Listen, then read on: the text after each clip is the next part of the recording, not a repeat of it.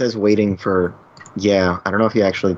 So we may want to stop and make sure we don't we start over Okay. before we do an hour. I hit the go live button. Hopefully, it has the backlog. It says that there's four minutes and 50 something seconds. okay. I hope it's uh, live for everyone now. Let's see. okay. Everyone says it works. They said it wasn't working until just about now. So, okay. I think we're good now. YouTube has this thing where you can hit the go live button, but when you schedule in advance, it just says all you need to do is go live in, by uh. hitting stream in your software. So uh, you hit stream and it automatically goes live, right? Well, for Mhm. whatever reason, it needed me to hit the go live button. So, you know, software and being inconsistent. Anyways, um, so do we have to redo the intro? let me I think that's honestly the let me check it quick. Yeah, I Yeah. think we should check. Anyone that has the stream pulled up, just uh, see if there's the DVR function that kicked in and has the last four minutes of us talking. Okay, wait, be quiet for a second, then I'll check.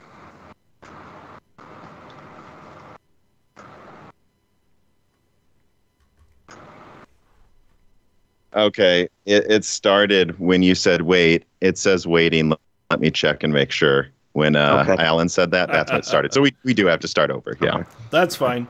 All right. Well, welcome to Overvolted 24. We have Donnie, Alex, and Tom with Moore's Law is Dead is being a guest for us. Uh, We want to welcome him and thank him for carving out some of his day to come and join us. Uh, Yep. We've had a lot of uh, cross pollination between our channels, and so I know a lot of our fans are a fan of Tom's and vice versa. So we thought this would be a great, unique event for you guys and wanted to welcome him to our podcast today. So Yeah, I mean, I've been a fan of the Adored uh, channel since before I started my own channel. You know, so it's you know, you guys invited me on, and I thought, I mean, if, I mean, really, of course, you know, I had to make sure there was a time that it would work, but it was when you asked, it was always going to happen. yeah, we've been wanting to do this for quite some time, and we finally got some time to do it. So especially with the holidays and all that, just a lot of stuff has been going on the past few months. But glad to have you. Let's go ahead and uh, I wanted to kind of get a feel for a few, I guess, more personal questions, things that you don't normally get in your day to day videos that you put out. Uh, first off, how did you get your start in YouTube? Um, so I mean, I've always been, uh, well, yeah. I mean, I had a gaming PC. Well, it was the family's PC. That was before everyone had their own PCs. you know, it was the house Yeah, PC. I, remember gamed those. on that before I had any console. Um, and I've always been into gaming. You know, I've always I I had a decent gaming PC since I don't know, probably 2000. Well, again, it depends which one you count. Since the late 2000s, but uh, I really got into it when I got a 7970 and built a new desktop because and and and they've heard this a little bit already, but because we had to restart the Mhm. stream. But you know, no, the story is I, I bring up the 7970 just because it's like I got I, I had an above average overclocker for sure, but like I, the average performance gain was 35% with my overclock. Like the memory was overclocked over 50% from stock, like over 1800 megahertz. Um, and then the core was over 1200 megahertz. So, you know, but usually the cores back then, 20 nanometer, were below a thousand. Um, so it, it, it gamed so well. I mean, I keep trying to explain to people when they kill themselves with instability for like a 5% performance boost. It's like, you guys got to understand it's really not worth it much anymore. I mean, when I used to overclock this, it would be like if you went from a 20 yeah, I mean, it would be like if you went from a 1080 to a 1080 Ti. That's the performance Mm-hmm. boost I got. It was absolutely absurd. I mean, it was to the point where it was almost as good as an R9 290 when that came out. I mean, regularly, the uh, what a lot of people would do is they would buy the card below. Sorry, that's my dog.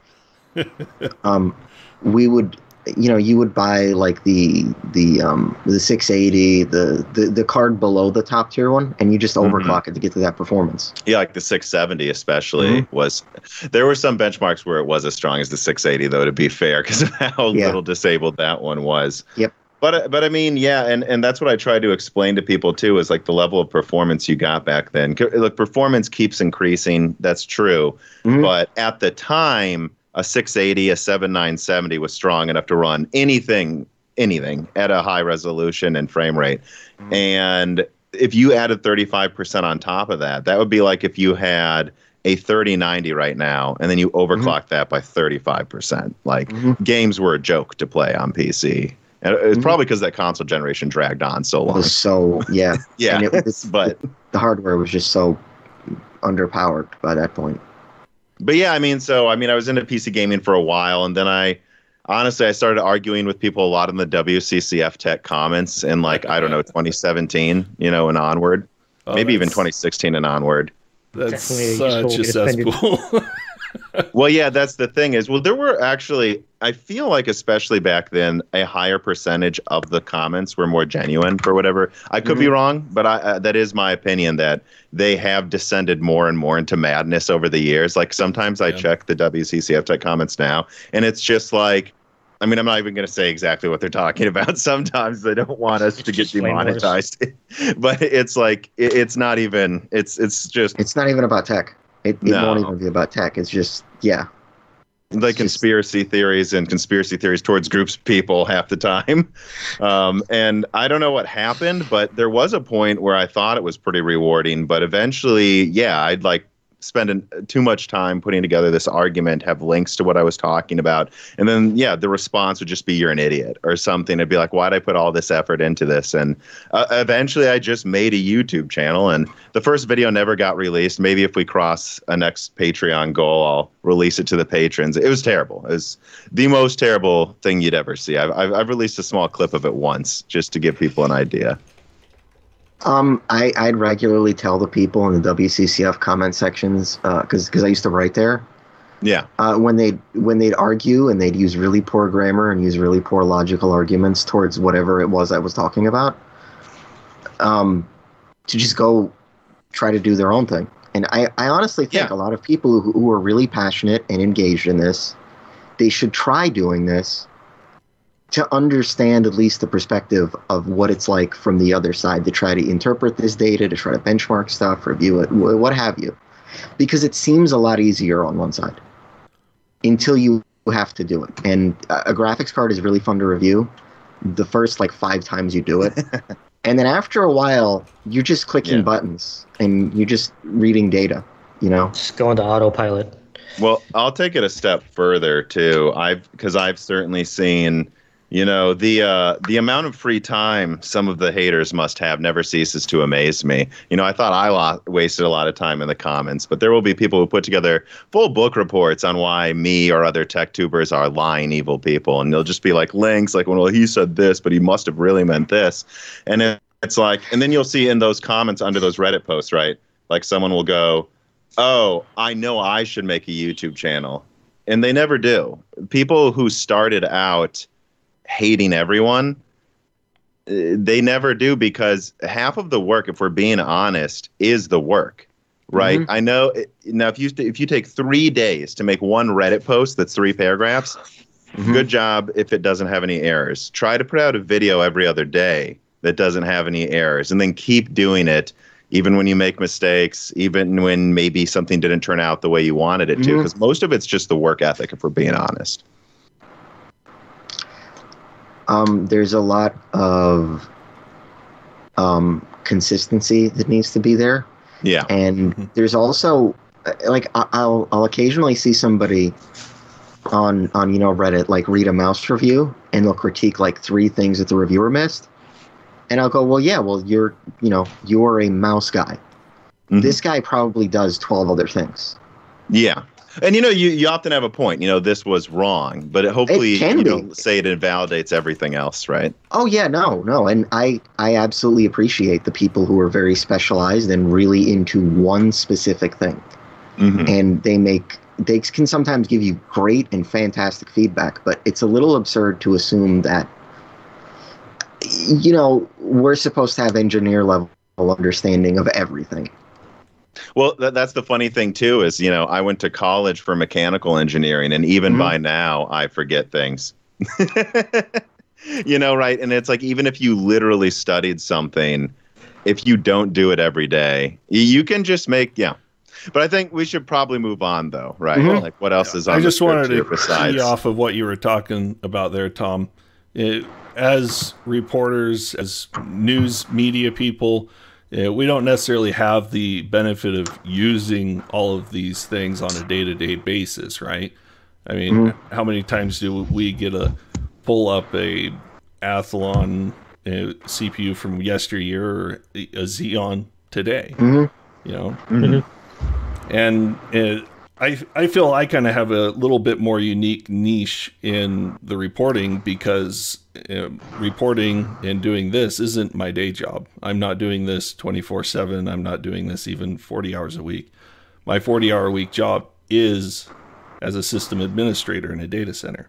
I manage virtual machines, I manage Windows Server, I do all of this stuff. And so I feel that I at least have a unique contribution of being boots on the ground and dealing with yesterday's, or should I say, this month's Patch Tuesday and all of the things that might happen in a, large enterprise environment with that kind of a rollout. So you know, we do have a little bit of uh, uniqueness, uh, at least for our setup,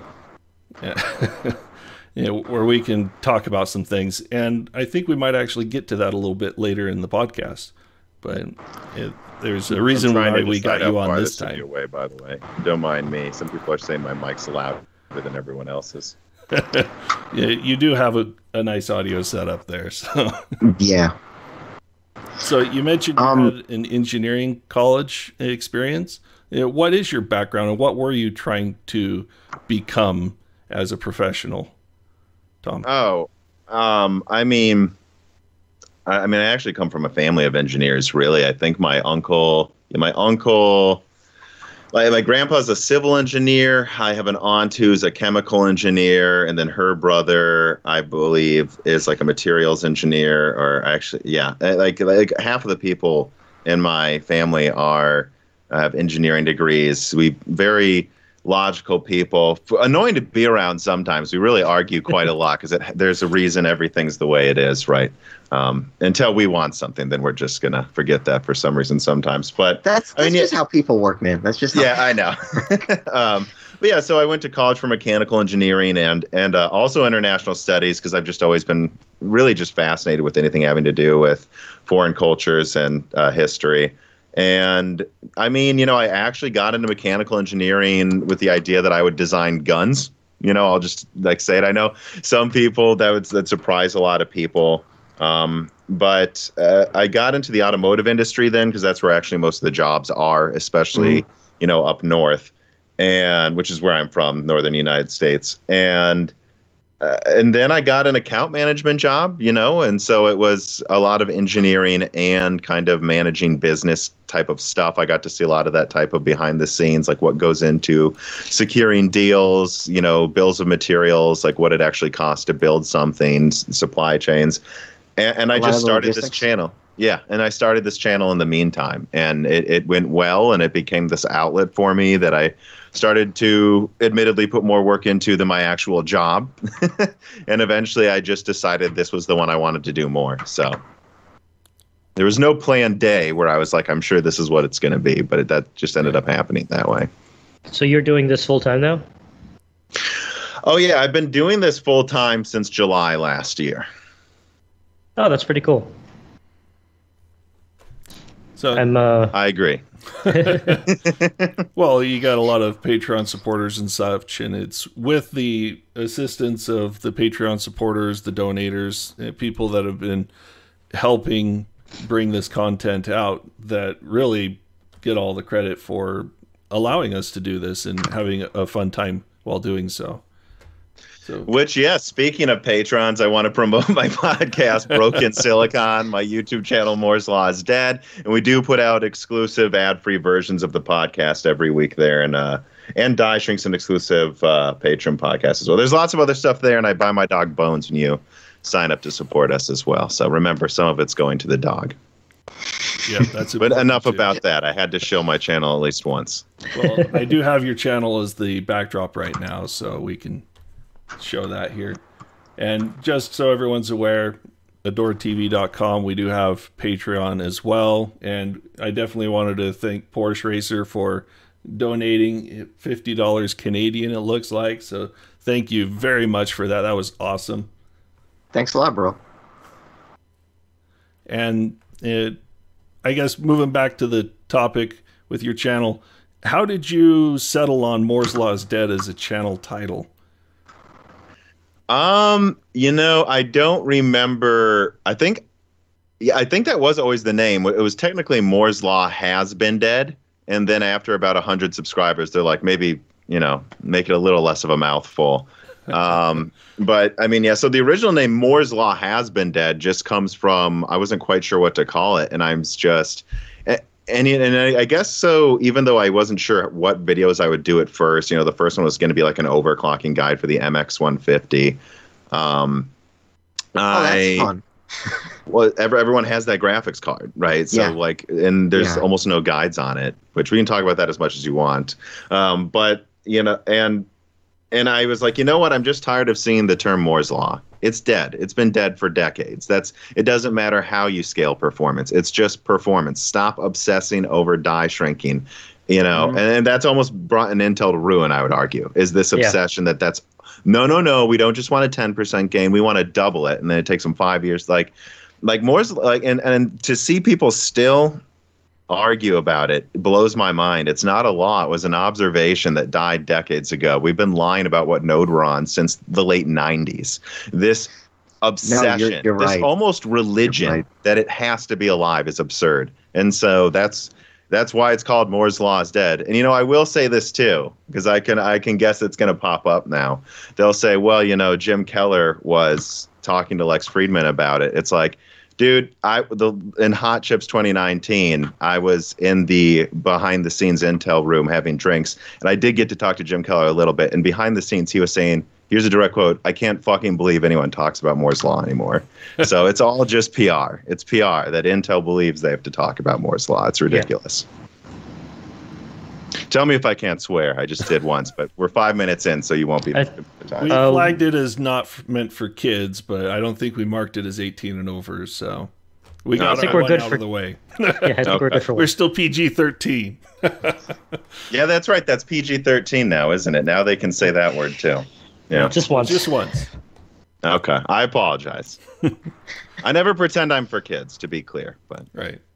So I guess uh, another excruciatingly painful question: What has been your best prediction, and what has been your worst prediction? And I'm saying prediction to separate it from leaks because that's Right. that's another thing. Leaks are somebody else providing you information. What is something that you, based on your knowledge, your information, Yeah. has predicted? I'm glad you said that because the notes I wrote down under that is is it's hard to define what the best is and what a and what a prediction is because I think I think people will see like an opinion piece video and be like like cuz I did one a perfect example was I did one saying you know it wouldn't surprise me if RDNA 3 had like kind of similar to what uh, the Radeon Pro SSGs have or the direct connect to SSDs the next gen consoles have. Like they literally put like a 256 gigabyte SSD on RDNA 3 graphics cards. Like that wouldn't surprise me. I think Mhm. I think if you wanted to eliminate load times and like, you know, move data faster in a game, like let's just put a $50 SSD, you know, Mhm. on the graphics card and reduce latency. And RDNA 3 is not out yet, but it probably won't happen, you know. But this wasn't a leak. This was me saying I think AMD will do this eventually. Yeah. So there's a huge difference between like leaks and predictions and all of that. But I mean, and, and it would go as far as to say I'm, I'm actually sure, unsure what to call a prediction anymore because like one thing I quadrupled down on was that there's no way in hell the PS5 costs more than five hundred dollars. I will bet everything I own. No way. No, and it, but it's because I know how much it costs to make it. Like I did bombs for a living, so from my perspective, it was a fact. Um, I, I really think the best. I think the best prediction would be that Radeon would start getting market share and mind share back the second Ryzen does well. Like the second Zen, because it's and this is something Jim at Adore talked about too. Yep. That I almost wonder if people have forgotten about. It's like it's all about the mind share. But just because it's about mindshare doesn't mean mindshare works the same way for every company. For Intel, it's their CPUs. Their SSDs sell better when they're in the lead in their CPUs. They really do. You can look it up. Yeah. And it's the same for AMD. If Ryzen's doing very well, even if it's not the best, if it's perceived to be the best, their graphics cards will sell well. And so that I guess that you could say that's a stone cold prediction though. You could say it's based on evidence, but Speaking of Intel SSDs, whenever we have Oh, yeah. a system in our environment that starts misbehaving or just flat out won't boot, I'm like, it has a Intel SSD, doesn't it? And sure enough, we go to pull the drive and Intel SSD is like one of their 520s or something like that. And we've moved away from using the Intel SSDs really, workstations. hmm We've been I didn't know that. aggressively, proactively replacing them with, in this case, Samsung because they've been fairly reliable from a single user perspective. So Mhm. take that as anecdotal evidence all you want, but 250 SSDs can't be wrong, right? those ones I mean, aren't wrong. It's close enough to be, you know, uh, kind of a sample size. I mean, what do you need, like a thousand of something to try to pull numbers? Kind of depends. Yeah. Well, if you ask people on Reddit, they just need one. Mine. That's all that They just matters. need one and their friend. They, I'm sure they totally have who had the same problem. Yeah, I've been having Yeah, no, with. I Go ahead. It's it's it's interesting though that you you brought up the the consumer buying patterns and stuff because I think that's something a lot of people in our industry really overlook. Is how important, uh, you know, we have this idea that everyone is this really informed buyer, but some people just go to Micro Center and they buy stuff on the shelf and they're just like it's just an SSD or it's just a case or it's just an X or it's a Y and then they leave. hmm Um, and stuff like Mindshare is is kind of ignored, and you have people who, who don't really add that into, I guess, their their predictions or their understandings. I mean, the the point you made about about Radeon doing better when Ryzen does better.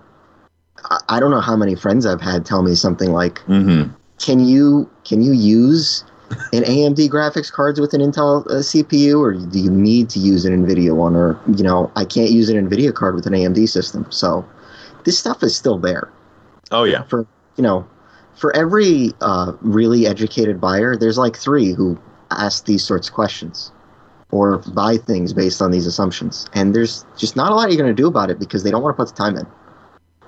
Well, you know, and one thing Jim pointed out, which is 100% true about all types of product lines, is if you people aren't looking for the best price performance most of the time. I'd say if I had to guess, and this is just completely like right, you know, pulled out my butt, but like 20% of people are probably actually haggling looking over all these review websites. Most people have a brand like Nvidia and they just find the card that costs how much they're willing to spend. And I you know before I started this channel like uh, in yeah, in college, I was like a moderator on the Tom's Hardware forums when those were like crazy active, and I would like help people Mhm. with advice. I've like all of those badges on there, whatever my account name was. Um, and you know, people would say, "I have this budget. I want this graphics card," and you'd spend an hour working with them on what they really want, and it'd be like, "Well, you know, I think you should get, for example, a seven eight fifty one gigabyte," and they'd say, "No, I'm going to get a six fifty Ti for ten dollars less." And, And, there's I- just nothing you could do with them. There's just and I'm like, you were always going to choose the Nvidia card, anyways, weren't you?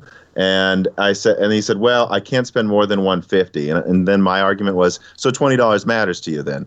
Well, then why don't you get a 7770? It's 10% weaker, and you'll save twenty dollars. And he goes, no, but I want to spend this much.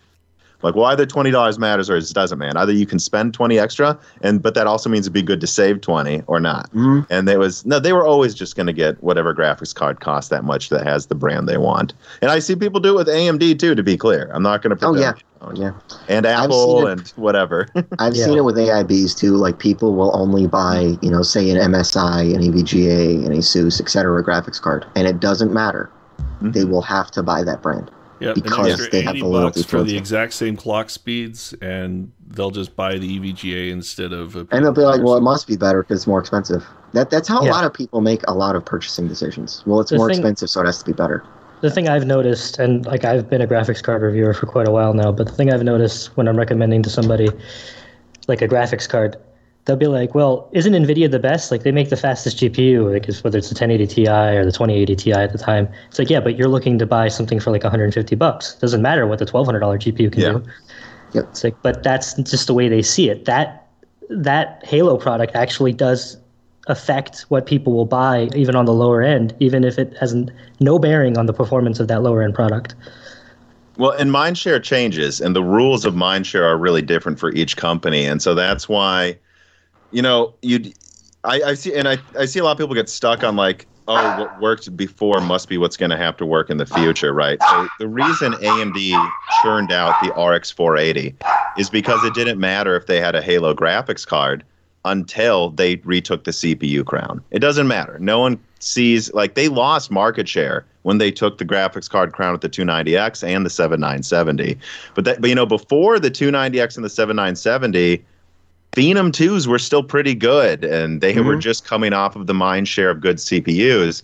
So AMD made the calculated decision we're putting all of our money into Ryzen be- and what we'll just churn out something for the mid range because it, it does not matter. It does not matter if Mhm. we have a Halo product right now. They could have made one. I'm sure they could have. But it does not matter. And now it does matter. And now it does matter if they go for the crown, though, because that will gain them even more mind share now that Mhm. they're perceived as a good brand again. But it wouldn't have before, but now they probably should do it.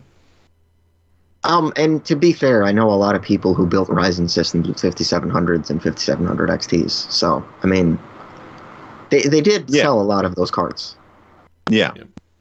And now, uh, speaking of Halo products, uh, watching some of your videos and things like that, Tom, uh, you're talking about uh, AMD going dual chiplet basically with an IO die for their next gen RDNA 3, right? Where they have two 80 CUs max. Yeah. Uh, You know, I, I haven't um, rushed out a leak going over everything yet, but as far as a few months ago, it's it, all info I had was that there's at least something going on with multiple chiplets, at least an IO die, and then graphics dies. And I know there's been some people sharing leaks about that recently. I'm pretty sure I put that leak out like half a year ago, but whatever. Yeah, and, I have seen some of those uh, secondary articles, and some of them do cite you, so that's good. Um, something uh, since that's kind of the focus, and everyone's looking at that and the uh, patent that was put out there. I think uh, Fox on Twitter actually listed that one. Um, it, what is something that you can think of that you would think would be something that's really awesome or neat in the tech industry that no one really seems to be focusing on right now?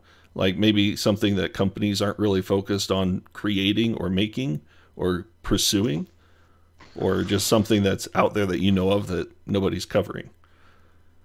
Oh God, I, I, I saw this question. Uh, This was one of the ones I didn't put any notes for. So this is the one I didn't really prepare for. Um, you know, I, I, I feel like, how do I put this? Because I, I think that there could be a lot more focus on like if something was actually well designed overall. Like I usually find good laptop reviews really interesting. They're rare, but I think Hardware Unboxed and Notebook Check do do some really good ones. They're you know, they're hard to be honest with you. I've there's so much you have to done- there's so much work into it. It it doesn't seem like a lot, and then you start doing it, and there is so much work in it. Well, and it's Um, because when you design a good laptop, you actually have to make a good device. You can't just make it fatter. You can't just make it use more energy. You have real constraints. And so if you manage, like I have an NV15 here, to make something this thin with a 10 hour battery life that has a full 2060 in it Mhm. and it and then you they put the extra effort into having copper vapor chambers so the Mhm. i7 actually boosts past 4 gigahertz sustained uh, then that's to be lauded like they actually found in some reviews that this 6 core i7 outperforms the 8 core i9 and the dell counterpart Wow. because of how at everything including multi-core uh, because it just they just spent the extra 20 bucks on good cooling you know so i think better coverage of like truly great laptops is something i, I think we lack hmm No, that's a fair point. It's a fair point. Um, there's a lot of guys whose whose bread and butter on YouTube is just doing laptop reviews, and they do decent ones, but you just you're not going to get enough of them.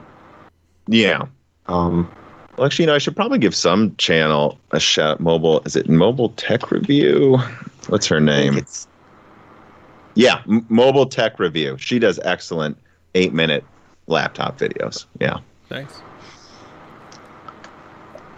So, um. Yeah, go ahead, Alex. No, no, go ahead, go ahead. Oh, I was gonna change topics, so if you Yeah, no, I had nothing else to say on this topic, so Okay. I, I was just Well, trying to is think. So. with laptops and efficiency and whatnot, yeah, that kind of circles us over to Alder Lake, where Intel seems to be doing a big push towards this uh, like big little architecture. And I was wondering what your thoughts were on the efficiency side of things. Do you feel that those efficiency gains that they're going to get from this uh, duopoly architecture kind of thing, this big little architecture, do you feel that those efficiency gains on the desktop are really necessary? Well, so, you know, at a certain point, I think power usage just is going to directly convert into performance. I mean, we've seen this with what's going on with uh, Pascal and Maxwell. And Maxwell, you know, Maxwell was, which is really just a backport of Pascal. Um, well, wait, no, Ma- so I guess you would actually say Maxwell was originally designed for like 20 nanometer, then backported Yeah. to 28. It wasn't, yeah, and they just invented Pascal. I don't believe Pascal was even on roadmaps for a while there, uh, or at least one of them wasn't. Don't get mad at me in the comments. Well, I know one of them wasn't on roadmaps at one point. Um, and you know, it was meant for mobile graphics cards, but it just destroyed desktop performance. Because guess what? If it's efficient, you can clock it higher. And that's kind of what you're seeing with RDNA 2. That was designed for the next gen consoles and laptops. And I'm finishing up a 6800 XT review. Well, it runs at 2.8 gigahertz. So, like, it's insane. You know, it actually performs really well. You know, and so when you go to Alder Lake, I think there's certainly an argument there was a lot of room for TDP room for a while there, but there isn't anymore. I mean, Rocket Lake's going to be an absurd power hog, you know, so was Comet Lake. They, you know, if you can reduce power usage, you can fit more there. And there's an interesting balance that I, I talked about in my recent Alder Lake leak from a week ago, where I confirmed the performance of the desktop chips, which is it should beat the 5900X, but probably not the 5950X uh, in multi-core. Um, and it's min maxing performance per watt per millimeter squared. So the Gracemont Atom cores in Alder Lake should be about the about the IPC of Skylake. Now this is where people in the comments jumped in and went, "What does that mean? We're going to get you know smartphones with 9900K performance?" No, they don't clock as high as Skylake. I never said they did, and they don't have hyperthreading. So they're not. They're really not. You know, they're maybe my guess is about a third as good as a Golden Cove core, uh, Mhm. which is a lot better than a Skylake core, to be clear. Yeah. But but but you know what though? You can fit four Gracemont cores for every one Golden Cove core. So if it's a third is good, but you can fit 30% more core performance, I think there's an argument that you could, assuming they can do the scheduling correctly, have a Mhm. better balance of multi-core performance and uh, just forget efficiency. For the amount of millimeters squared on the die, you might maximize multi-core performance a little better than if because than if you just put like 10 Golden Cove cores instead of eight. But now you're putting eight and then eight Gracemont. I think it could actually be very good for desktop as well. Although of course it was designed with laptop in mind. Mhm. Correct. I, it'd be really interesting to see. Honestly, I'm I'm kind of again, looking forward. I'm to it. reporting what what what's going on. We'll we have to wait for reviews to see if it actually works because this is a big this will be a big deal if it works out. Well, people people like me spending 40 to 50 uh, probably more than that probably closer to like 100 hours doing benchmarking Yeah. Well, and we got to keep in mind as well, these Gracemont cores aren't going to have hyperthreading, so there's no extra uplift from extra threads there. Um, it will make the resources to each core uh, definitely more available for the actual thread that's running in there rather than trying to share. And uh, you made a point of uh, the speed. Uh, a lot of people confuse the term IPC. They don't. uh, They just Yeah. flat out associate it with performance, and it's not. It's instructions per clock. You can have Yeah. phenomenal IPC, but only run at one gigahertz and not be very performant.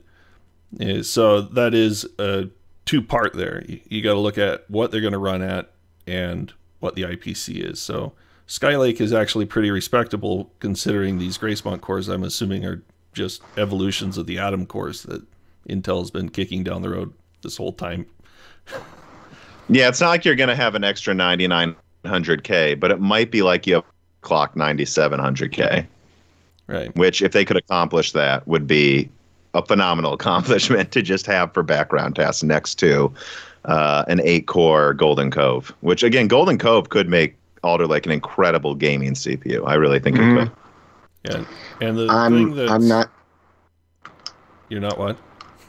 I, I was going to say i'm not the kind of person who always um who's uh, a huge fan of intel but i'm interested to see if we can actually have some tech that pushes stuff further along be really good to see Well, I think people sometimes think too, right, that I hate Intel, which is just not true. I down here I have an Intel shirt. Like I have an Intel shirt.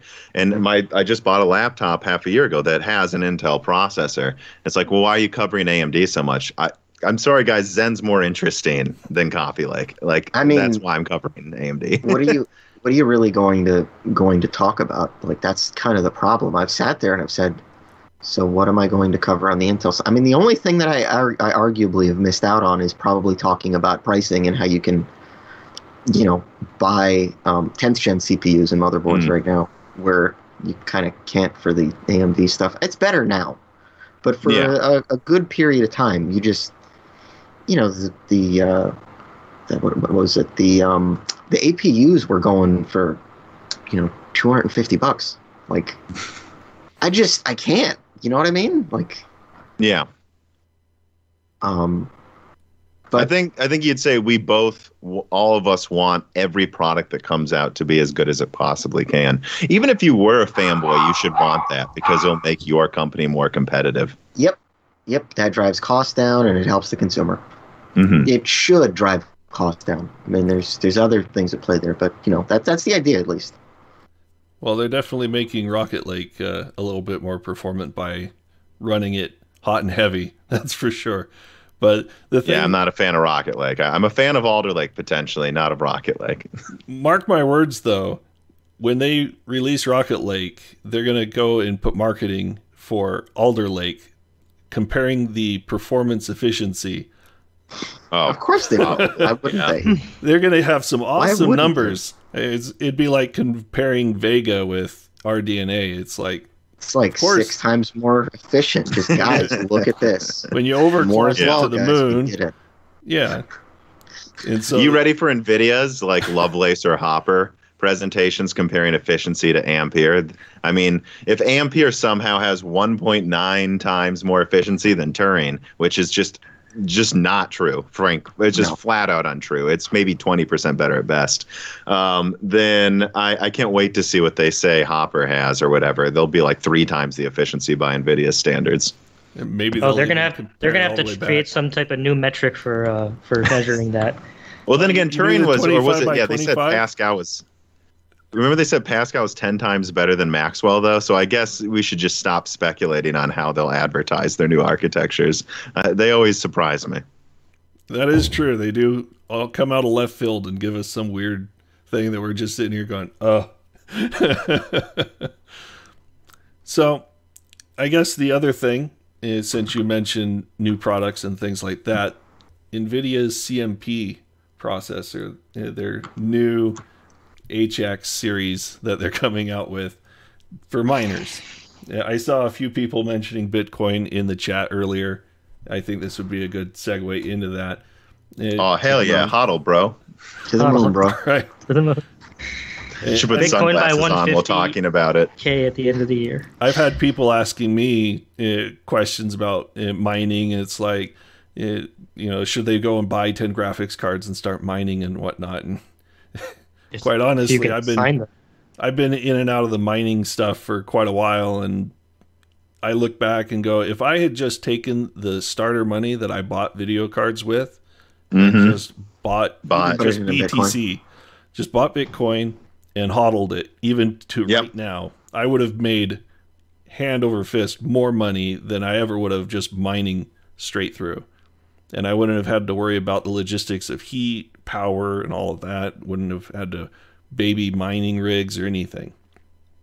Yeah. Yeah, I mean, I could um I could talk about mining and crypto as long as you want. I mean, that's one thing that got me really into graphics cards too. Is I've been mining since t- late 2013. Um, right. I mean, right now, uh, this there's a laptop right here mining, um, a Turing one, not Ampere. Uh, and then in the other room, there's two graphics cards and an old, old, like five year old rig that are that still hasn't kicked it with a Vega and some other graphics card in there. So I used to have many more. I, I and, and and you know that was one of the reasons I was like I wasn't sure if I wanted to come on this week or next week or something. But I was like, you know, with everyone talking about mining, I really think I can talk about the mining and the, these new graphics cards from Nvidia as long as anyone Mhm. wants. I and and and the first place I'm going to start is that you got to separate two different things. You got to separate Bitcoin and fr- from the mining because Bitcoin's it's been its own thing since 2012, 2013 Mhm. with ASICs and dedicated companies to making sure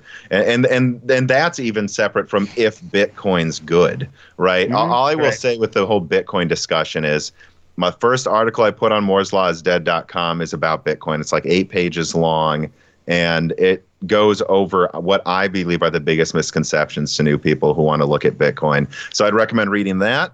I'd recommend listening to the Stephan Livera Broken Silicon. Uh, he was a guest on my show, and he has a great, great Bitcoin podcast. Uh, and again, actually good. It's not like trying to get you to buy it or you know he's he actually talks about like the economics behind it and projects going on um, so i recommend those resources for anyone who wants to discuss bitcoin itself but you know when it comes to mining an analogy i make is it's kind of like a gold rush if you look at the first gold rush in california I think people make fun of gold rush people now because of the last rush that happened in the late 1800s. We all think of these prospectors that lost everything buying shovels. Ye- yeah, but that was the last one. The first gold rush built San Francisco. They were Mhm. Rich, rich. You couldn't stumble through a creek without finding gold nuggets in the early 1800s. So that, but that was the first gold rush, guys, right? And those people built companies. And then the second gold rush is kind of how I compared the 20, you know, so if that was the 2013 mining boom, the San Francisco one, I would compare the 2017 one to the mid 1800s, you know, where a lot of people made money. It was well established, so it was easier to get into as well. Like you could show up there and there are already people selling shovels. Like Mhm. mining and uh, mining cryptocurrency in 2013, there was a lot more like compiling and like messing with code you had to do. Mhm. It was it was annoying, like straight up.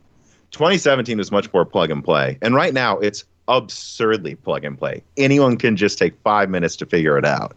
It's so easy now, but but but there's less risk and there's much more competition. I see people keep arguing with me in the comments that it's more profitable now than before. Guys, the prop my Fury Nitro in early 2017 was making $400 a month. It, it's it was absurdly profitable in 2017. It's not as profitable now. And Well- if you mind, uh, go on. I was just going to say that was four hundred dollars a month back then. If you had just kept those coins, you'd Who's to be- say I didn't?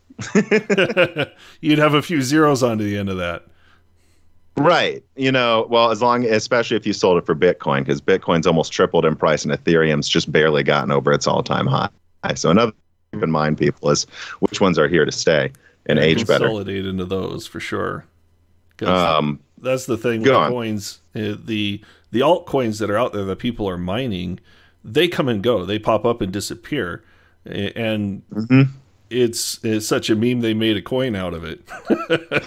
Doge. I, I never made any money mining Pascal coin. You know, even though I thought their safe box initiative thing was cool, and no one knows what I'm talking about. I'm, I bet I bet the price just goes up like five percent today just because someone talked about it. But um, I don't recommend you market manipulation. It's going anywhere. Um, and, and, I mean, I I mined Litecoin, I mined Feathercoin back when it was directly mineable. Feathercoin. So, Feathercoin was just the Litecoin of Litecoin. yeah, I went and raided that wallet. I didn't have a whole lot in there back then. It was just a a dollar or something back then, but I cashed out twenty bucks or something. but the, but the big point I want to make about mining right now is um, that there is a huge difference between having your gaming card mine in the off hours, which if you have money, I, I, would say the rule of thumb for me is if your cost of energy is below 0.08 cents per kilowatt hour, sure. Most people it isn't, by the mm-hmm. way. But if it is, go for it. And if it's a bit above that, you know, maybe you mine on the side, trade it for Bitcoin and keep it. It is a way to just have a passive conversion of dollars or euros into Bitcoin that you can then store in a wallet somewhere. It is a way to just do that without having to bother with Coinbase or something. Mm-hmm. But that's it. You know, building multiple rigs takes effort, you know, and maybe it goes down once a week. But what happens if you have eight rigs? That means one's going down a day. It turns into a full time job. I know you say 5,000 watts of heat isn't that bad. Oh, yeah, it is. Oh, your, yeah. your house is going to turn into an oven. Mine did in 20, uh, 2018. Um, and so it's just the more you, it's really only economical for a hobbyist who has one or two rigs or just a desktop, and then a mega firm who can afford to pay people to walk around and make sure they're working all day. Anyone in between, it's much more than just a side hustle. It turned it turned into a full time job in 2018. So maybe I saved a lot of money, you know, for the future, but it was a lot of work. And don't, and then like, what if a power supply breaks, right? So everyone's mm-hmm. mining right now, getting a new one. Are you really willing to wait like a month to get it back from refurbishment? Because that's a month you're not making money. So now you're going to go to Amazon and impulse buy a power supply to replace it, but it's double the price right now because there's a mining boom. Like, so there's a lot of costs that you're forgetting about when you start mining. So I uh, I bought uh, I used to build computers, um, you know, like custom built for people and, and uh, sort of sell them that way. Um, that was one of the ways I, I started. And I, at one point during the last mining boom, I, I bought like a bunch of power supplies one year for, uh, I think EVGA had like a, like a Black Friday sale or something. Mm-hmm. I, I, I spent like maybe 200 bucks and I got like 20 power supplies or something. They shipped me this giant box full of power supplies. Hmm. I bought like a couple uh, like graphics cards and other stuff too, but it was mostly just power supplies in the box. Um, I made so much money selling those to miners, like because I just had them. like I, am telling you, like the power supplies that I bought on sale that were like normally 40 bucks, I was selling for like 60, 70 to dudes on Craigslist because they just needed power supplies and they didn't want to wait. Um, well, well, yeah, and I think a lot of people hear me talk about this Right. And you just made the analogy, you know, the people who made the most money in the gold rush were selling the shovels, not mining for gold. That's yeah. not true in the first gold rush. That's true in the last one. Mm-hmm. I think a lot of people hear me talk like this and they go, well, Tom doesn't think you're going to make money. No, guys, I had dozens of graphics cards, walls. I was a miner. I don't think mining is a waste of time. I actually don't. I do think that it's less profitable this year, though and that there's a lot of costs you may not be factoring in. The energy in Peoria, Illinois, where I live, is 0.055 kilowatt hours. That's almost really? as cheap as some of the more expensive yeah. parts of China. Like it's really cheap here, you know, and it's also a pretty cold place, especially for central Illinois. So I'm in Chicago. There's a reason I did it here, you know. Oh, okay. yeah. And and if you look at some of these specifications that they have for the CMP cards, it, right? You look at like the 30HX, uh, you can tune a 578 gig to get 26 mega hash fairly easily. Mine were running about 24 because I didn't go and do the extreme bootstrap modifications in the BIOS. I didn't uh, do a lot of that stuff. Uh, but mine ran at about 95 to 105 watts which was less mm-hmm. than this rated power. So, and the other thing is these dies, uh, the die shot that they have at the top, doesn't really look like uh, the uh, Ampere GPUs that we see, but they very well could just be salvaged 3000 series cards that maybe, know, like Donnie said before we started, the uh, RT cores or something might have some defects. Uh, they might not be able to use some of the tensor cores. Well, so you know, I think there's a lot of for some reason the whole thing about, as far as I can tell, the current stage of the discussion online about these Nvidia uh, Ampere mining cards has turned into whether or not they've locked down the BIOS enough. I think that's really missing the overall point, in my opinion. I think no matter how you put it, my opinion on NVIDIA selling these cards is this these are Ampere graphics cards. Some of these could have been gaming graphics cards. Do I mm-hmm. doubt that the default specs for these could be for some crazy bad bins? Yes, but I also think most of these are going to be what would have been gaming cards. Guys, these would have been gaming cards. And the fact is, now they never will be. They mm-hmm. never will be. If Nvidia wanted to supply gamers out of the goodness of their hearts, which they're a company, you know, why would they do that? Um, then the real solution to this availability issue right now is just to make more gaming graphics cards and hope gamers get them. And better yet, start producing more 12 nanometer cards and releasing them for a reasonable price, which they're not doing. They're still just going to sell the 2060s they're producing again for MSRP. They're still just going to pr- sell 1050 Ti's for an inflated price. So there, well, there's nothing going on here. You know, they would just rather you buy their old 12 nanometer cards, and they're going to sell what could have been gaming cards to miners directly. And now these will never flood eBay as gaming cards because they can't game. Now they're always only going to be for miners. So there's just less gaming cards because Nvidia would rather sell these to miners. And you cannot tell me they're not going to charge more for this, by the way, than the gaming right. card because this is the only card they will. They yeah, will. this is this is their way of getting that inflated price without it just yes going inflated secondhand or through the channel, mm-hmm. and they're not seeing any of that money. Well, if you uh, we actually, uh, sorry, say, we got a super chat on oh, the subject from um, Denvera one G one said uh, the HX thirty is a 1070, the HX forty is a 1080 Ti. Changed my mind. Same performance, same wattage. right. You know, um, back some of these older cards. 1080 Ti does eight no gigabytes. Does it have the? Uh, I yeah. didn't check the. Yeah, the 1080 Ti actually runs about uh, 36 mega hash on ETH. Yeah, I have mine running right now at a 75% power. And I mean, it pulls about 34. These are probably Ampere cards, but if they were using Turing or even all the way back to Pascal, I guess there's nothing that stops them from not using the same memory configuration. Like they don't have to use 11 gigabytes. But 8 just seems like a weird choice. Yeah, or 12 or whatever. They 12, could, yeah. I mean, they got 6, 8, 10 listed here as the memory size.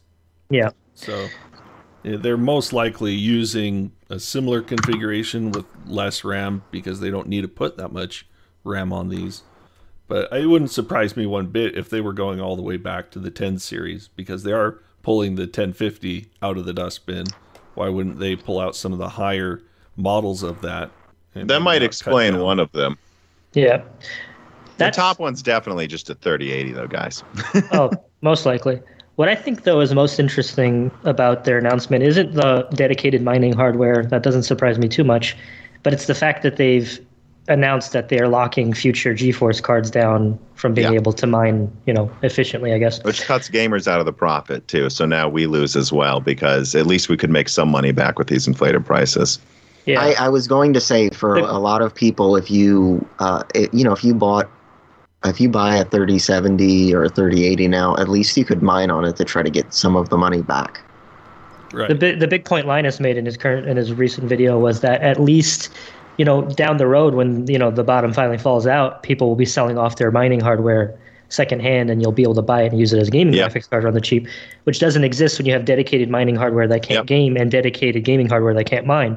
But I don't know. I I'm a little bit on both sides of this because I, I hear all those arguments and I agree with them, but I also in terms of locking GeForce cards away from mining so miners can't that don't have a reason to buy them, if it works, like does that result in, you know, gamers being able to actually buy graphics cards, you know, in the near future rather than waiting, you know, half a year or whatever for all everything to settle down. And if that actually happens, if you're able to buy a 3060 and not have to fight with miners for it, then I think that's a net positive, but I'm not sure if that's actually going to happen. Well, well, and I would thing... agree with that statement if they didn't make a mining version of all of these cards, but they are right. right. And, and again, it, the I, I guess I haven't heard the arguments of which dies are which, but there's no doubt the 90HX is just 3080s. So each one of those they sell people, and I'm, I'm looking at it on the other screen. That's why I'm pointing away from the camera. um, you know, each one of those 90 HXs sold is a gaming card that will never that, uh, uh, that was potentially going to be a gaming card, and now what we know is it never will be. So there's now less supply to gamers, no matter what. Which the overall supply is the main problem, by the way. I mean, before this mining boom really went insane, gamers were desperate was... to buy cards for the winter anyway. So I, I really don't actually think it's miners that are most of the problem right now, unlike before. Well, I think the... I think the miners exacerbated the problem, especially yeah. because a lot of people went and sold their um, their you know their 5600 XTs, 5700 XTs, you know, and so on. Their 2080 so Ti's for four hundred dollars. well, um, they could have sold them for twelve hundred. I would have argued. I would argue that was a good idea. Maybe not for. Oh yeah, no, no. My my point is, you know, these people sold these these cards at the inflated prices because they saw what they were going for, mm-hmm. and now they still need a graphics card. So they're also in line fighting with the people who have been trying to buy, you know, a, a 30 series card since say, you know, no, let's say let's say uh, uh, let's say the people from September have finally gotten their cards. Let's let's say Most November probably. and December. Well, yeah. When the cards so you just launched, you expanded the queue. You know, you just yeah. you when the as cards, soon as you, you you get rid of the line, the line grows again in the back because people selling their cards to miners. I don't I don't know if there's a ton of miners going out and buying a ton of 3080s and 3070s. I know there's some. Ideally, they would want a Radeon 7 still, by the way, because yes. that can do over 100 mega hash and uses less energy than a 3080. Yes. Yeah. yeah.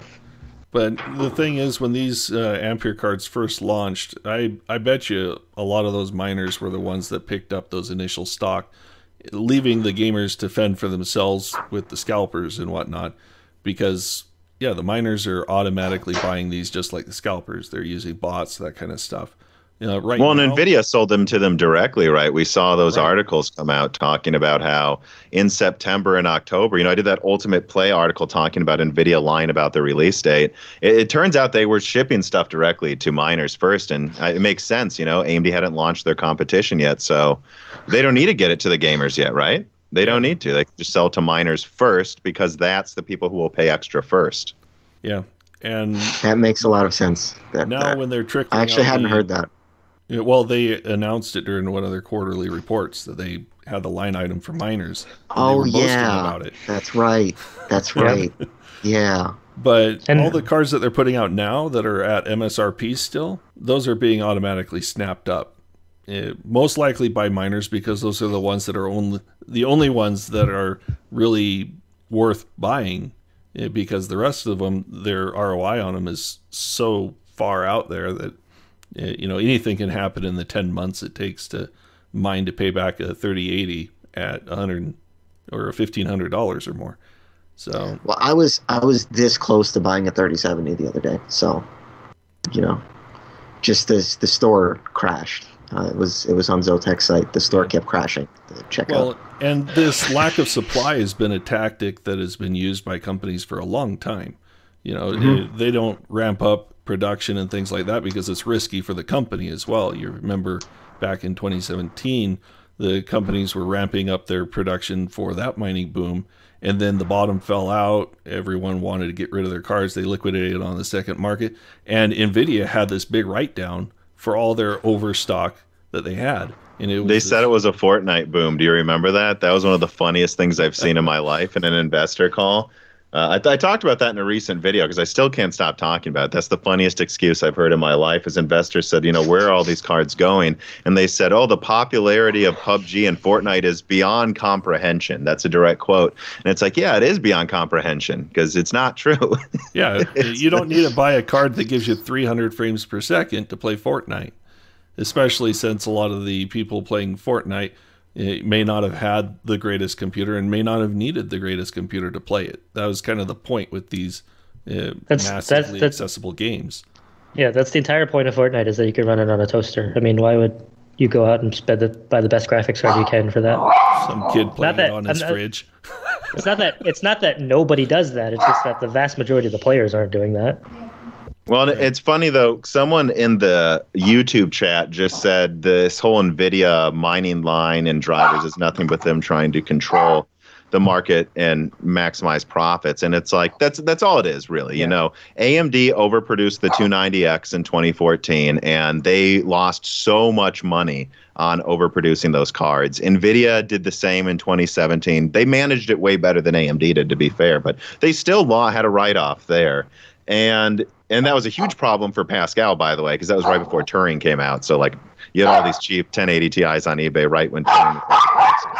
Um, but what's going on right now is Nvidia, like AMD during what was it, 2017, said they would increase production by 20%, but they're not going to double it again because they don't want to risk that.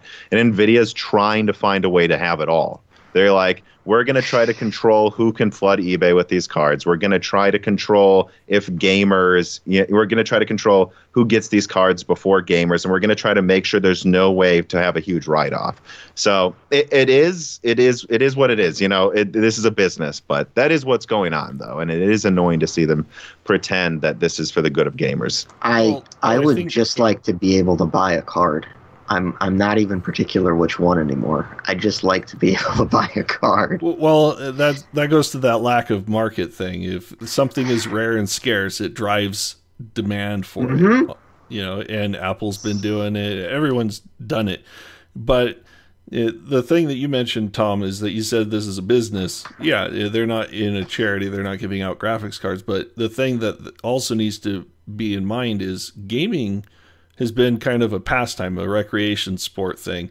But as soon as you introduce miners, now you're doing business to business sales. Eh, And with people wanting some of that pie just to have fun and play games eh, rather than making money. Well, when you're doing things that make money, it it sets the price for that item. It- Yep. The amount of profit that you're willing to lose in order to buy the thing that makes you It's that profit. it's it's what like uh, a hundred days worth of mining is what they usually the cards market rate goes for something like that. I mean, ideally, that's what you'd want to try to target. Eventually, once things go crazy, people usually do the math for six months. Yeah, and right now you're looking at Yeah, that's- ten months for some of these aftermarket stuff, and that's just too far in the future. I mean, you saw how fast it took for the last crash to happen. It ramped up to 19k in less than three months from 6,000, and then all of a sudden it was back at 3,000 within the next four months. And so, But again, that that is Bitcoin though, and its pricing trajectory has really broken with Ethereum's, and Ethereum's going proof of stake. And I don't, I Right. can't believe I how few people are talking about that. Now, to be fair, will Ethereum's developers who centrally control this decentralized coin, you know, will they actually get their proof of stake implemented when they say they will? I don't know. They haven't implemented anything when they say they will. Um, so it could be another two years of mining, but that is a huge risk to people. Once it goes from oh I'll make my money back in three months, you know that that's not a risk. You'll you'll make your money back. Once it becomes six months, it becomes risky. And once you're saying oh it'll take a year, don't worry. You know I've seen people say oh my laptop with an Ampere 3060 will pay for itself in a year. If Ethereum's still proof of work, I guess it might it might not be though. And then you're gonna have to switch to another coin, and you're gonna have to download a new mining application, unless if NiceHash Na- NiceHash doesn't support it. And then what happens if that coin goes belly up? Right now, Ripple's under investigation by the SEC. Right, like you know, like that's Well, not a mining I mean, but you know, you- like all these projects can go anywhere. I, I don't want to get into politics, but you know, all it takes is the the uh, a certain person within the FCC, uh, the uh, the Trade Commission, um, SEC?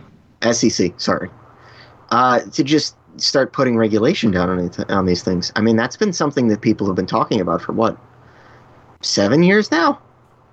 Well, and is Well, I don't there- think it's going to happen to Bitcoin really because it's not controlled by anyone. But Ethereum, I'm I am very surprised something Mhm. hasn't happened yet. Yeah. Well, and as those coins are brought into security exchanges and such, where you can actually put you know, big dollars from like you know, 401k investments, these hedge funds, those mm-hmm. kinds of things, as they get brought into those markets, they will start to get the SEC involved, and it'll have regulation, be it just exiting the market and converting to fiat. That mm-hmm. could very well happen.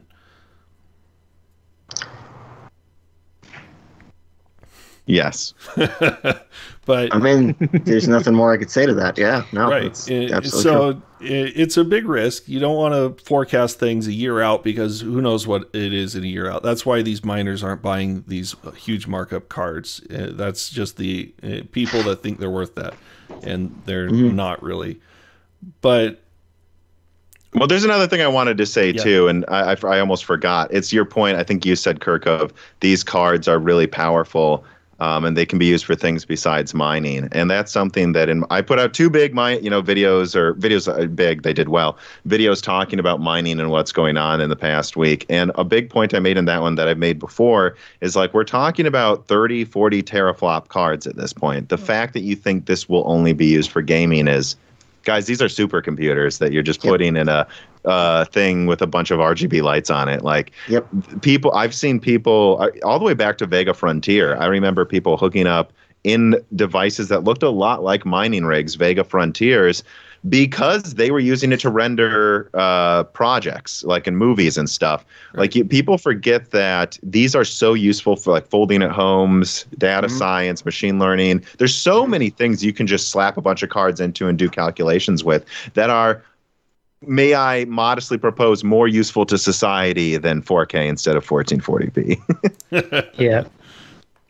So I mean, they're always going to be there buying up cards for more than gaming. I know people don't want to hear that, but only the consoles typically strip out the non-gaming parts and try to make the cheapest high perf- mm-hmm. high performance. You know, it's all relative gaming device they can, and those can't mine yet. Wait until someone hacks PS5s to be able to mine. It really wouldn't surprise me at this point, you know. But you know, so that, so that's something to think about as well, though, is that hey, if it can do other things, I mean, they're really powerful, and if it's well, not mining, it would be something else a little bit. Let's uh, let's let's not kid ourselves. I mean, the reason why a lot of us have gaming computers in the first place is because we do other things with our systems. Like you know, a lot of us build computers up because you know we wanted to edit videos or we wanted to we had hobbies we you know we work people worked in blender that's honestly been a, a reason as to why p- someone would build a computer, and it was one of the the old PC master race arguments. It's like, well, what can PC you do on a console? Yeah, mm-hmm. yeah. That was one of the big arguments gaming. that got people. Yeah. yeah, it's not just for gaming. So, I mean, the fact that businesses would take up on this once these things get so powerful, it's not that surprising. It's just, I think we just like better supply so that you could at least be able to buy something. Yep. Yeah. They're and it's you know it's not a it's not a part time job. That's the big problem that you mentioned, though, is the supply. It, mm-hmm. There's only so many wafers they can kick out, and it takes years to make a new factory that can make yep. more wafers. And so it's very slow to react, especially to demands of you know, that are more of a whim thing like crypto. You know, by the way, um, speaking of, uh, of pricing, um, I'm looking forward to see what the prices the pricing is on DDR5 memory, and uh, how people expensive. are going to forget. Here, how here people first. are going to forget. yeah, right. It, it, will be expensive. It'll mostly be businesses that'll buy it because they're the ones yeah. that can make money once again off of having. I've, um, and I've, that will ramp up the production, which will bring down the price.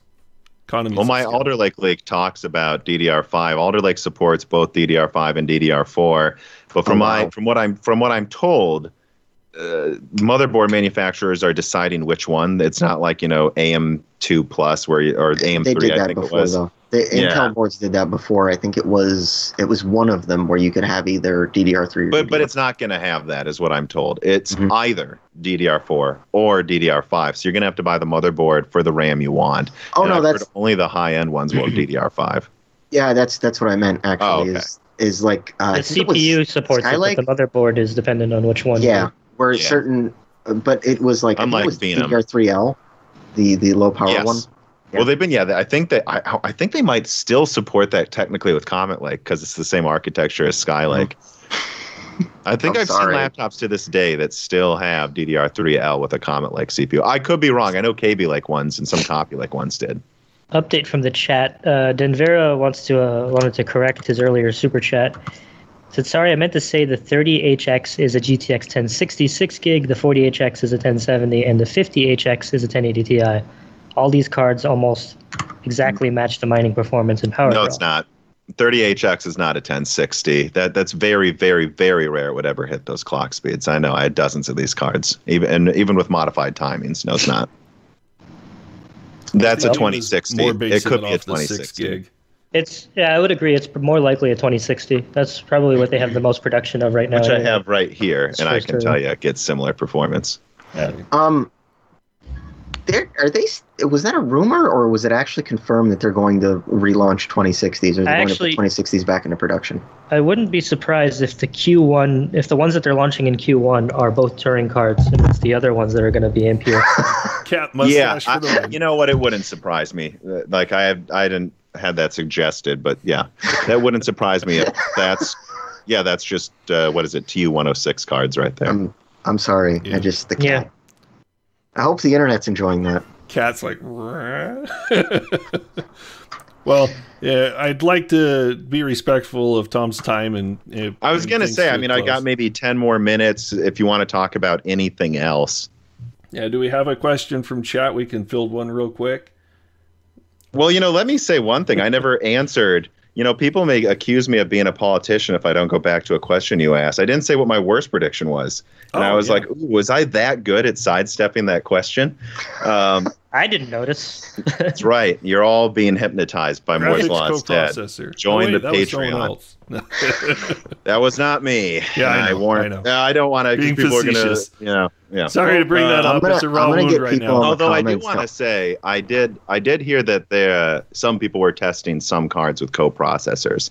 So there's something going on in Nvidia where they're testing that. I just, I always thought it was really unlikely they would get it into Ampere. They would get it into a mainstream architecture this quickly without us. Because like if I was Nvidia and I was putting a coprocessor in a graphics card, I would be like shouting about it at investor Right. calls because that's huge.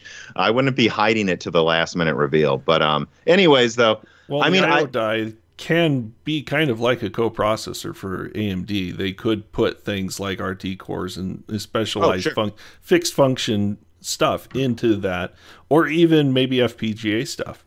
Yeah, I mean, they can do that. That could benefit them. And, I, and I'm a little surprised they haven't. But I mean, like one prediction that I had is I thought for sure the PS5 would load last gen games faster.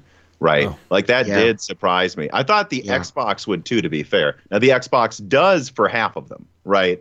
But they still need a patch or something.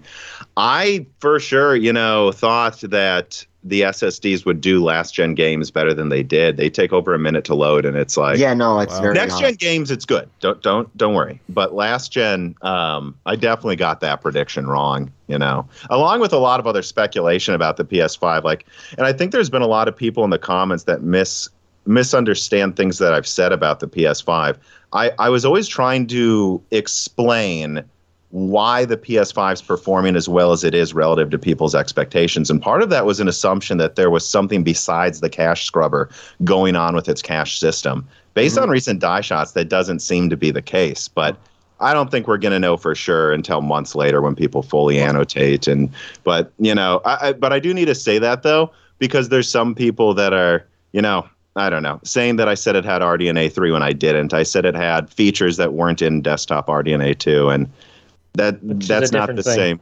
That's a different thing than saying it has RDNA 3. I did put RDNA 3 in the thumbnail though to get clicks. I'll admit that. clickbait.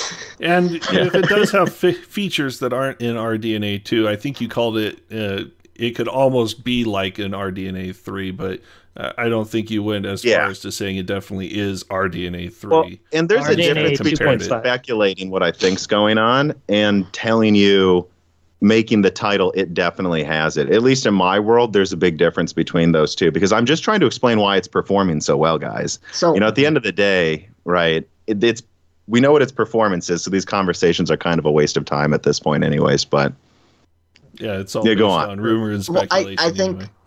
I- I think the other thing is uh, people tend to think that if you don't sit down and explain every one of your, um, you know, to for lack of a better word, your failures or the things that you misunderstood or did wrong, that you're ignoring that they're there.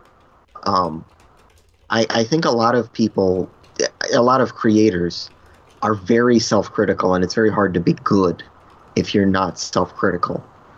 Um, so I, I mean, you know, people like really dig on you and say, "Oh, well, you didn't say this and you didn't say that," and and they'll all oftentimes really misunderstand what you were saying in the first place too.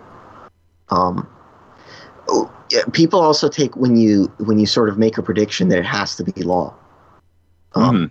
a, a lot of times when we're doing stuff like this, um, I don't do a whole lot of it, but if you're doing stuff like this, you're making assumptions. I, I don't make videos on it. I make a lot of assumptions and stuff, but you're making assumptions and you're trying to, to make educated guesses.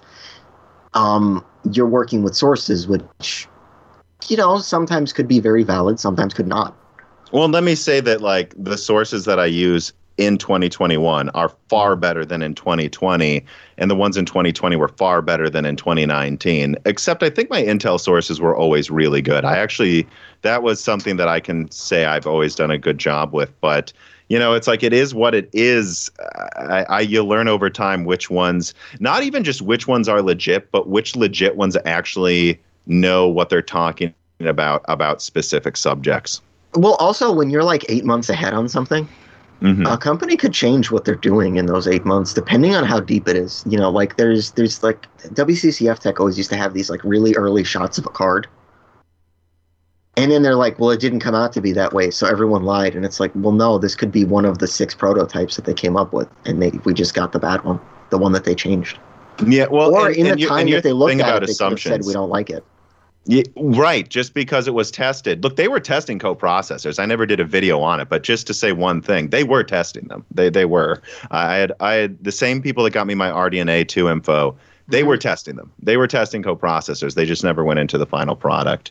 Um, but I mean, the thing about assumptions is such a good point too, because earlier this week I did one talking about what can be done, what can be done by AMD and Nvidia if they wanted to make sure their graphics cards go to gamers, not miners. And people were like, "Well, you were wrong. They ended up locking down the 3060." And I'm like, "Well, I didn't say they couldn't do that. I said they probably wouldn't if they wanted to help gamers. What they're doing is to make more money, right? These cards are still just dies going to get, you know." And you know what I would say? By the way, let me say that too about those mining cards there, the 30HX and 40HX. Those could be sold to gamers too, guys. Like I know they might be Turing cards, but they like you know how good it would be. Like I have a 2060, and for its performance, it, it does think it actually plays Minecraft RTX better than I expected. By the way, with DLSS turned on, I'm going to admit it. Um, uh, if I'm going to be honest, a little better than my 6800 XT. um, it's But really in- like a shame man but but like really if they wanted to, they could launch the 2060 again for like two hundred dollars and the 2070 again for three hundred, and that would be awesome, right? you know, and believe me, they're they be making their money on that. So I, I do want to say that the if they're selling last gen cards to miners, that still doesn't change the fact. Like AMD still produces Polaris, by the way, guys, too. hmm So, like, they could be selling these to gamers at a reasonable price. And um, I, yeah, I, one more thing. I know they're saying I'm talking too much, but one more thing I want to well say. Well, you're our guest so that's, Exactly.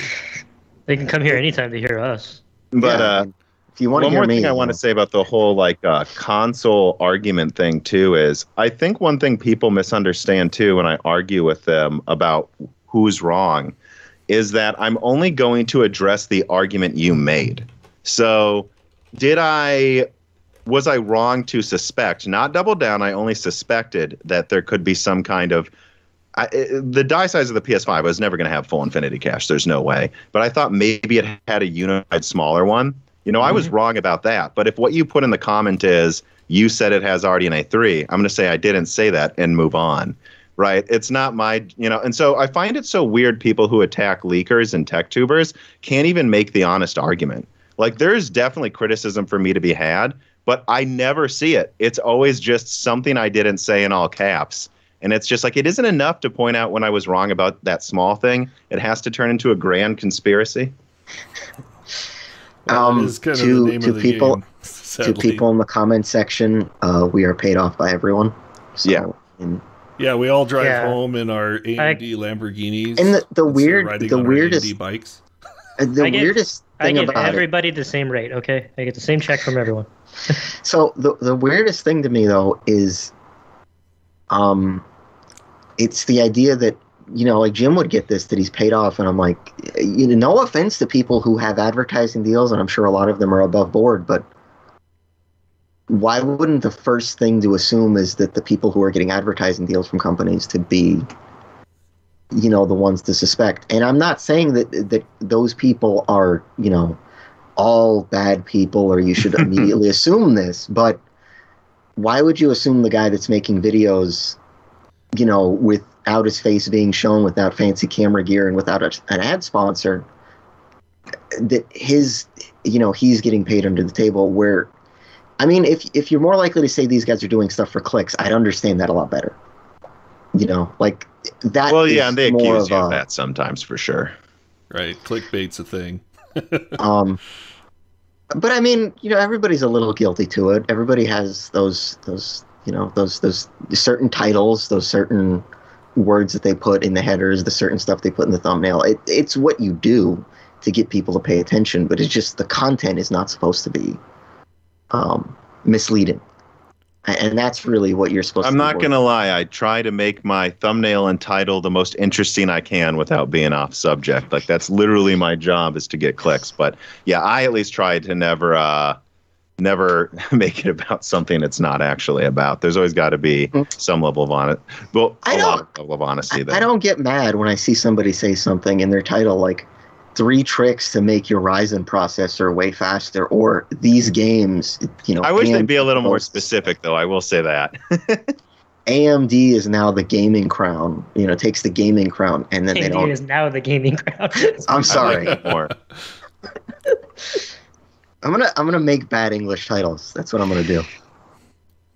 You All already right, do so I'd say though, yeah. But is there any other product you guys wanted to talk about while I'm here? Because for like five minutes, I did want to make sure I admitted the things I'm wrong about without completely sidestepping it. But like, I is mean- there any like Intel or AMD or anything? So I, I I'd like to know what your thoughts are on um the the 5000 series CPUs. Um, for what their Ryzen. MSRPs are and stuff. Yeah, the Ryzen 5000 series parts. Oh.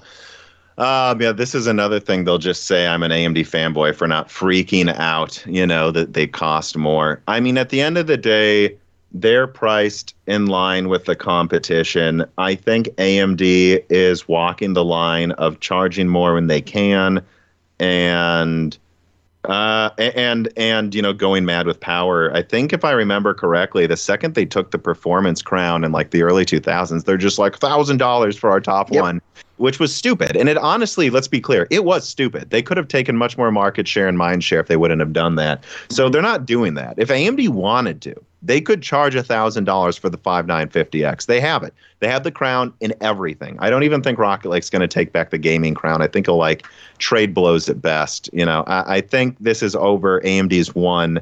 If they wanted to charge 1000 and then, you know, 700 for the 12 core and 500 for the 8 core, guys, they're going to charge eight, 500 for Rocket Lake. So if you're mad at AMD, AMD is fair point.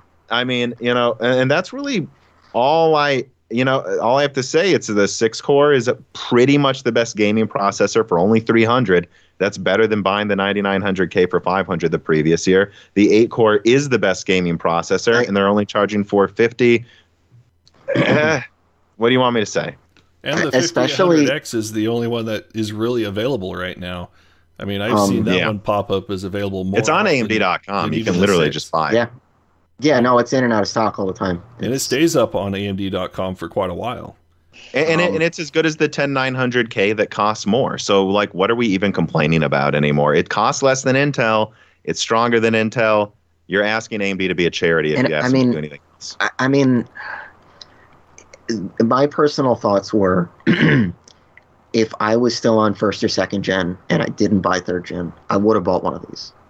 Yeah, I would have. I would have um, just gotten this instead of Zen 2. if I would have had, if if I would have had Zen two, and I already bought you know uh, an eight or a twelve core, I would have sat on it.